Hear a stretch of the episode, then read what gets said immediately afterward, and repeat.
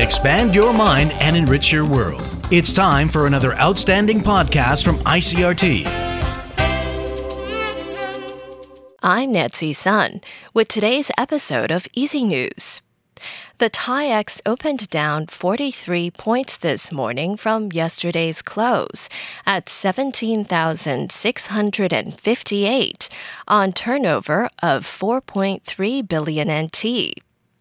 Shares in Taiwan took a beating, tumbling almost 300 points Tuesday, with market sentiment roiled by fears over a possible move by the U.S. Federal Reserve to introduce a rate hike cycle later in the year.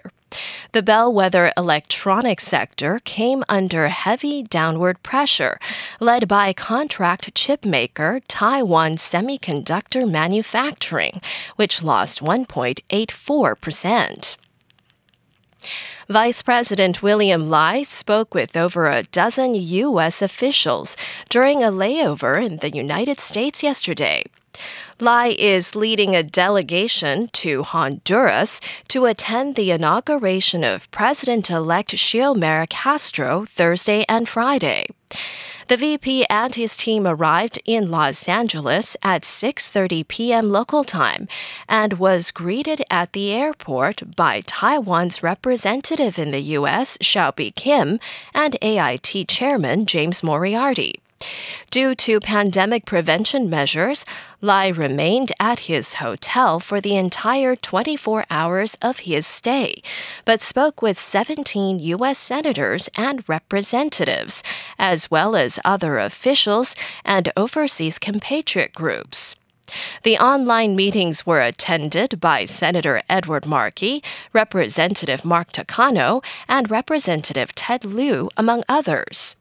Lai is set to meet with Honduran President elect Xiomara Castro today and will return to Taiwan on Saturday after stopping over in San Francisco. In international news, two more Poles have been identified as victims of phone hacking with the notoriously powerful spyware of Israel's NSO group. One is a political leader at odds with Poland's right wing government, and the other a former Secret Service agent. The newest discovery by Citizen Lab Cyber Sleuths expands the people targeted by state surveillance under Poland's nationalist government with Pegasus, a tool marketed for use exclusively against criminals and terrorists. With Pegasus, the hacker gets access to a victim's smartphone data and can surveil them in real time with the phone's microphone and camera.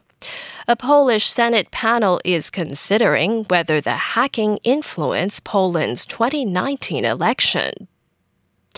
Meanwhile, Pfizer has started a clinical trial to test a new vaccine that specifically targets the Omicron variant of COVID 19.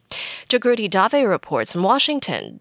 Pfizer BioNTech have started their study on a group of around 1,400 volunteers looking at how their new Omicron targeted shots work when used as primary vaccines or as a booster.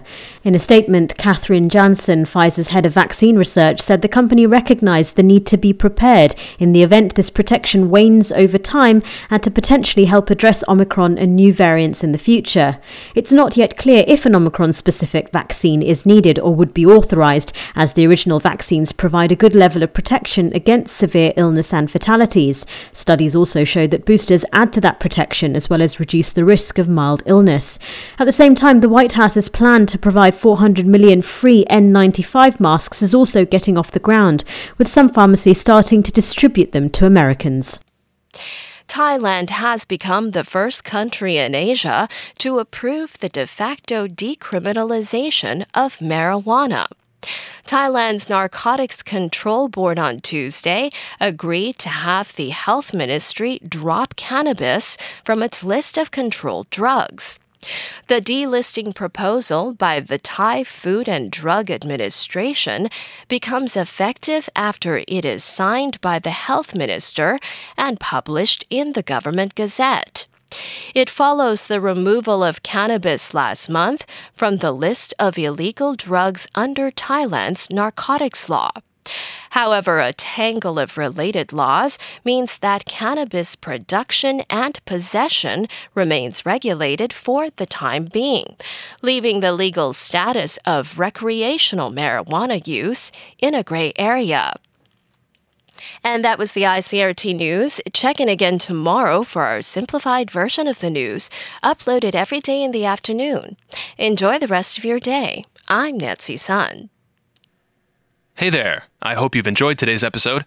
If you'd like to hear more from ICRT, you can check out our other podcasts. We've got Taiwan Talk, where we chat with a new guest every Monday, Taiwan This Week, a roundup of the news in Taiwan every Friday, and English in the News, for useful English expressions explained in Chinese. For some lighter news in both English and Chinese, check out News Bites and News for Kids. And if you enjoy them, tell a friend.